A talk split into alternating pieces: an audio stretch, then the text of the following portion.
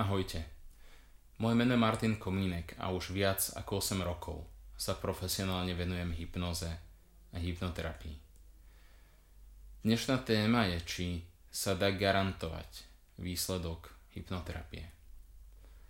Už sa mi stalo, že pri konzultácii, či je vhodná hypnoterapia pre daného klienta, padla aj otázka, že či dávam garanciu a či je garantovaný výsledok terapie.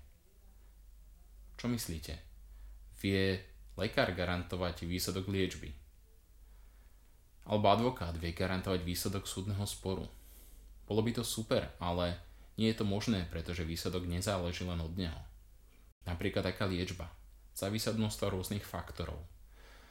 Ako napríklad správna a včasná diagnóza, správne nasadené lieky, ako vaše telo na liečbu zareaguje, to, či budete dodržiavať nastavený režim a odporúčania lekára, či budete dôsledne brať lieky a tak ďalej.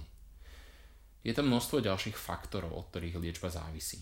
Ako napríklad, ako máte doterajšiu anamnézu, čiže aké choroby ste prekonali.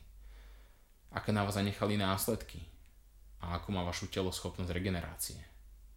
A nakoniec moja obľúbená téma. Ako máte dôveru voči lekárovi a nastavenej liečbe. Toto všetko vplýva na danú liečbu. Ako môže teda lekár garantovať výsledok, keď napríklad mu nedôverujete. Na chvíľu odskočím príbehom k potenciálnej klientke. Napísala mi klientka a pre zachovanie súkromia som jej zmenil meno. Volajme ju napríklad Andrea. Ktorá mi svojho času napísala mail, že by mala záujem o hypnoterapiu. Pretože jej diagnostikovali nádor. Ale odmieta liečbu, nedôveruje lekárom Dôveruje len vlastnému telu a svojej vnútornej sile, aby uzdravila. A lekár je vopred odsudený na neúspech, keď pri tak závažnej chorobe ako rakovina nemá dôveru pacienta. Chcela sugerovať, že je zdravá.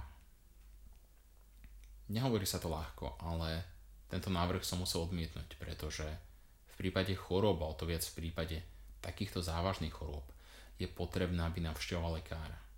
Zároveň verím to, že nie etické sugerovať chorému človeku, že je zdravý. Andrea sa ozvala o pár mesiacov,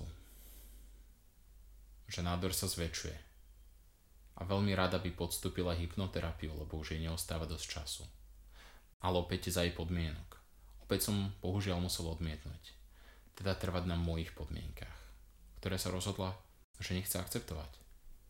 Pritom jedna z nich bola súhlas ošetrujúceho lekára – ďalšie nastavenie reálnych cieľov, čiže nevsugerovanie, že je zdravá, ale pomôcť jej znižiť stres, pomôcť nájsť vysporiadanie s danou situáciou, emóciami a takto pripraviť imunitný systém.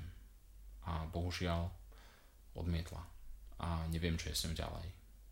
Keď sa vrátim k téme videa, ani v tomto prípade, ani v akomkoľvek ďalšom sa nedá garantovať výsledok. Vašu osobnosť tvoria milióny myšlienok, spomienok, emócií, reakcií na udalosti. Na svete nie je žiaden ďalší človek s rovnakou osobnosťou. Môžete mať niektoré podobné črty alebo reakcie, ale ste absolútne jedineční. A na vašu osobnosť je potrebné napravať terapiu. Nie opačne. Niekedy je to pokus omyl. Áno, tak to je nájsť pre vás tú správnu cestu. Zároveň ako pri každej terapii je potrebná vaša aktívna participácia. Vaša zodpovednosť. Pretože len vy ste zodpovední za výsledok terapie, nie, nie terapeut. To ako k nej budete pristupovať, ako budete dodržiavať plán terapie. Výsledok naozaj nie je nikdy na terapeutovi, je na klientovi. Preto tá otázka by mala znieť trochu inak. Nie, že či sa dá garantovať výsledok terapie, ale či vy garantujete, že spravíte všetko preto, aby ste dosiahli výsledok. Dnes to Nebola jednoduchá téma, ale verím, že aj o nich treba rozprávať. A to je, to je na dnes všetko. Držte sa a, a vidíme sa pri ďalšom videu. Ahojte.